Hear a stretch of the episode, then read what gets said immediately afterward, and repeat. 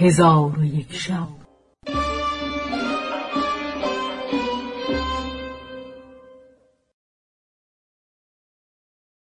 چون شب دویست و پنجاه و سوم برآمد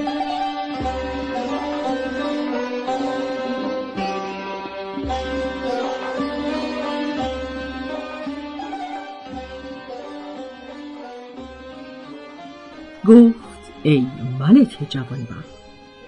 علاءالدین با محمود بلخی در یک جا جمع آمدند و محمود برخواسته طباخ علاءالدین را سپرد که جداگانه چیز نپزد.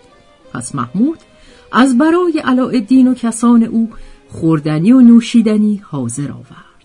پس از آن رو به راه بنهادند و محمود بلخی چهار خانه به چهار شهر داشت. خانه در مصر و خانه در شام و یکی در حلب و دیگری در بغداد بود. پس علاءالدین با محمود بلخی در کوه و صحرا همی رفتند تا اینکه به شام نزدیک شدند. پس محمود بلخی غلام خود را نزد علاءالدین بفرستاد. غلام نزد علاءالدین بیامد.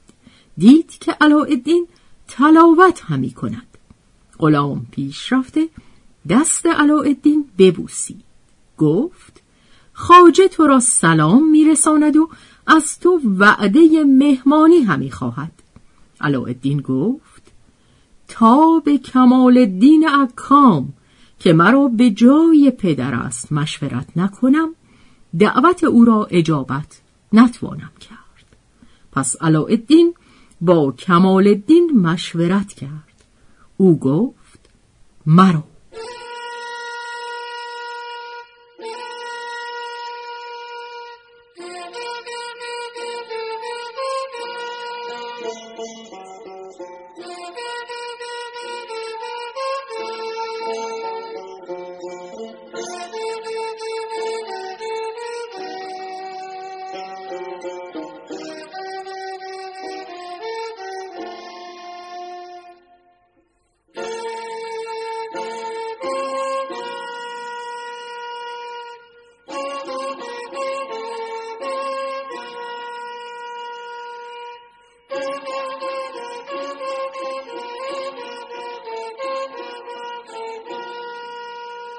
پس از آن از شام سفر کرده به حلب برسیدند. محمود بلخی در آنجا نیز بزم زیافت آراسته علاءالدین را دعوت کرد. علاءالدین با کمال الدین مشورت برد. او گفت مرو. پس از حلب روان شدند و همی رفتند تا در میان ایشان و بغداد یک منزل بیش نماند. محمود در آنجا نیز مجلس مهمانی فروچیده کس به طلب علاءالدین بفرستاد. علاءالدین با اکام باز نمود. اکام منعش کرده به او گفت این مردی است فاسق. هرگز با او مرافقت نکن و همراه او مشو. ولکن ای فرزند اگر ما از او جدا شویم بر جان خودمان از هلاک اندیشناکم از آنکه بارهای ما در یک قافله است. علاءالدین گفت اگر چنان باشد که تو می‌گویی محال است که با او مرافقت کنم.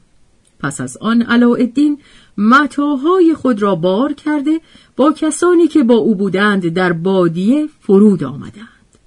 کمال الدین اکام گفت حال که تو را رأی چنین شد در اینجا فرود نیایید و بدانسان که هستید بروید.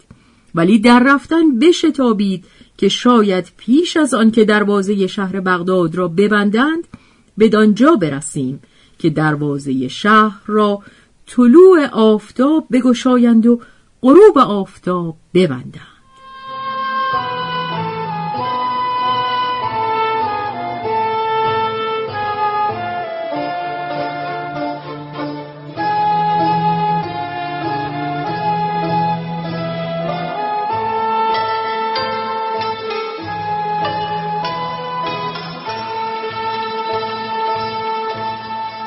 علاءالدین گفت ای پدر من این بزاعت از برای سود بدین شهر نیاورده ام بلکه قصد من تفرج بوده است.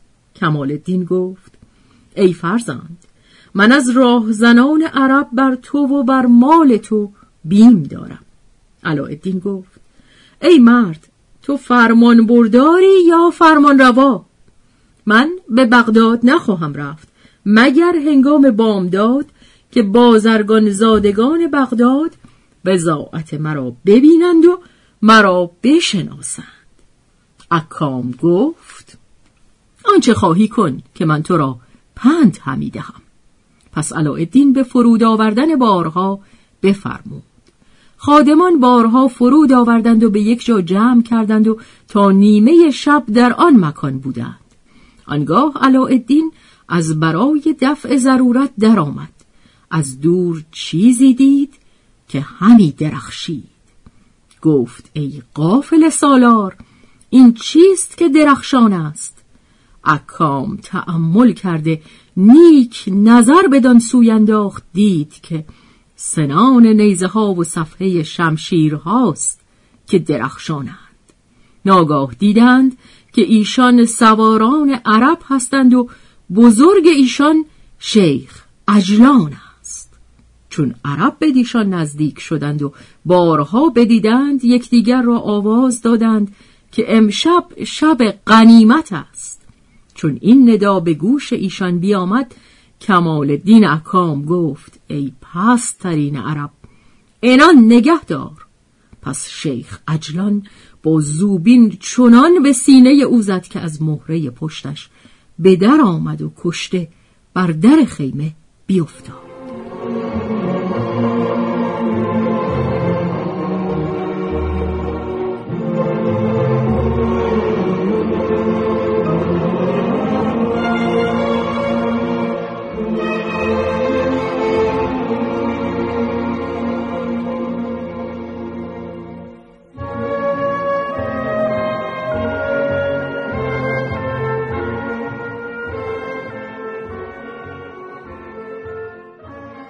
سقا گفت ای پلیدک چه کار کردی؟ او را نیز به شمشیر دو نیم کردند و علاءالدین ایستاده بدین کارها نظر می‌کرد پس از آن عرب جولان می‌کرد و حمله میآورد تا اینکه از آن قافله که با علاءالدین بودند کس نگذاشتند و بارها به استران بار کرده برفتند علاءالدین با خود گفت تو را به کشتن نخواهد داد مگر این جامه و استر. پس جامه از تن خیش کنده به پشت استر بینداخت و خود با یک پیراهن و شلوار به در خیمه ایستاد آنگاه دید که از خون کشتگان برکه خونی بدانجا جمع آمده. خود را با پیراهن و شلوار به میان خون انداخته و به خون بیالود و خود را مانند کشتگان کرد. که به خون آلوده باشد. علاءالدین را کار بدین گونه شد. و اما اجلان با زیر دستان خود گفت ای جماعت این قافله از مصر همی آیند یا از بغداد بیرون شده اند؟ چون قصه به دینجا رسید بامداد شد و شهرزاد لب از داستان فرو بست.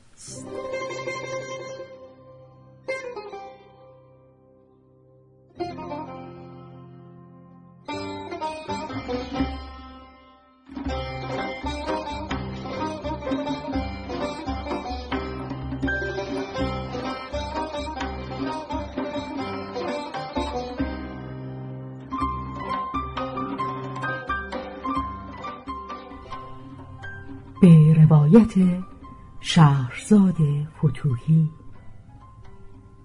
تنظیم از مجتبا میرسمیعی.